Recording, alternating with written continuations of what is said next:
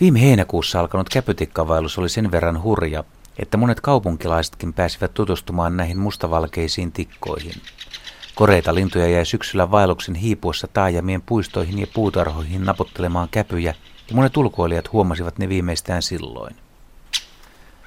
Tikat lähtivät vaelluksille Venäjän laajoilta metsäalueelta kesän hyvän pesimätuloksen myötä. Suurta tikkajoukkoa uhkasi ravintopula. Männyn ja kuusen siementen määrät alkoivat hiipua. Vaeltavat linnut olivat valtaosin nuoria, saman kesän poikasia. Heinäkuun alussa Pohjois- ja Etelä-Karjalassa muuttavien tikkojen suuntana oli luode. Käpytikkojen liikehdintä oli yleensä vilkkainta varhain aamulla. Massapäivinä tikkoja liikkui lähes puoleen päivään asti, mutta hiljaisempina, muutaman sadan linnun aamuina, tikkameno hyytyi jo ennen kello kahdeksaa.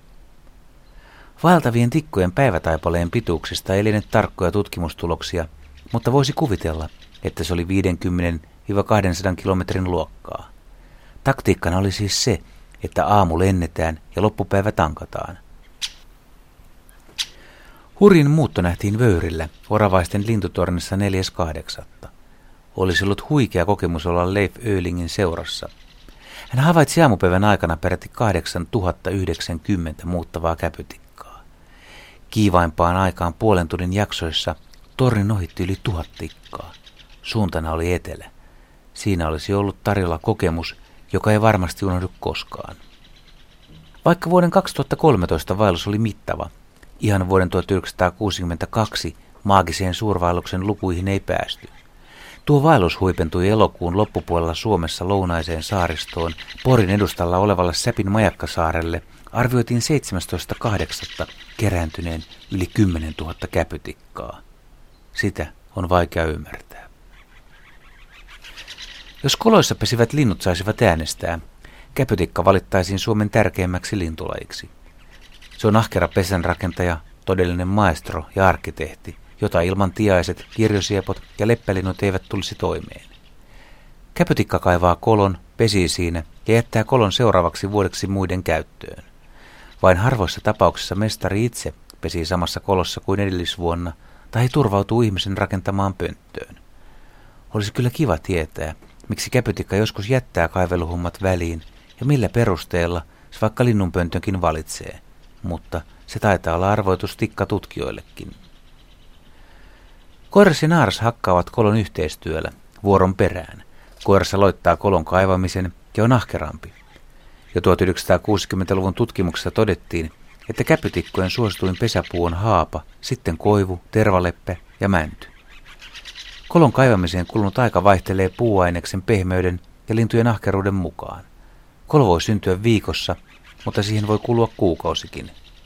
Suurensa koloista on 2-5 metriä korkealla, mutta käpytikka voi tehdä pesän jopa 15 metrin korkeudelle.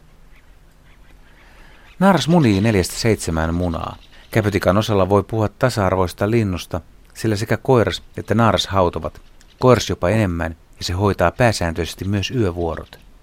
Haudontavuoron vaihdon voi nähdä, jos jää seuraamaan koloa. Puolta tuntia pidempään ei yleensä tarvitse odottaa. Koiraan tullessa hautomaan se päästää usein äänisarjan kik kik ja laskeutuu puun rungolle. Sitten se siirtyy kolon alapuolelle ja ääntelee vaimesti rä, rä, rä. Naaras puikahtaa kolosta ulos ja lentää koirasta tervehtimättä loitomalle pesästä. Ja sitten koiras ponnahtaa hautomaan. Naaraan tullessa takaisin sama protokolla toistuu. Käpytikkojen haudonta-aika on linnun kokoon nähden melko lyhyt, vain 10-13 vuorokautta.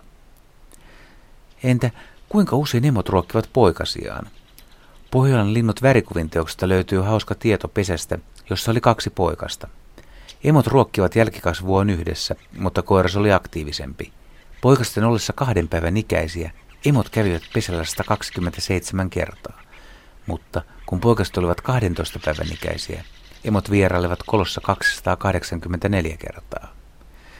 Jos pihapiirissä on käpytikan pesä, sen elämää voi seurata sopivan matkan etäisyydeltä häiritsemättä lintuja. Mökkeilijä voi ottaa hauskan päivätehtävän ja laskea, montako kertaa emot vaihtavat haudontavuoroa tai ruokkivat poikasiaan.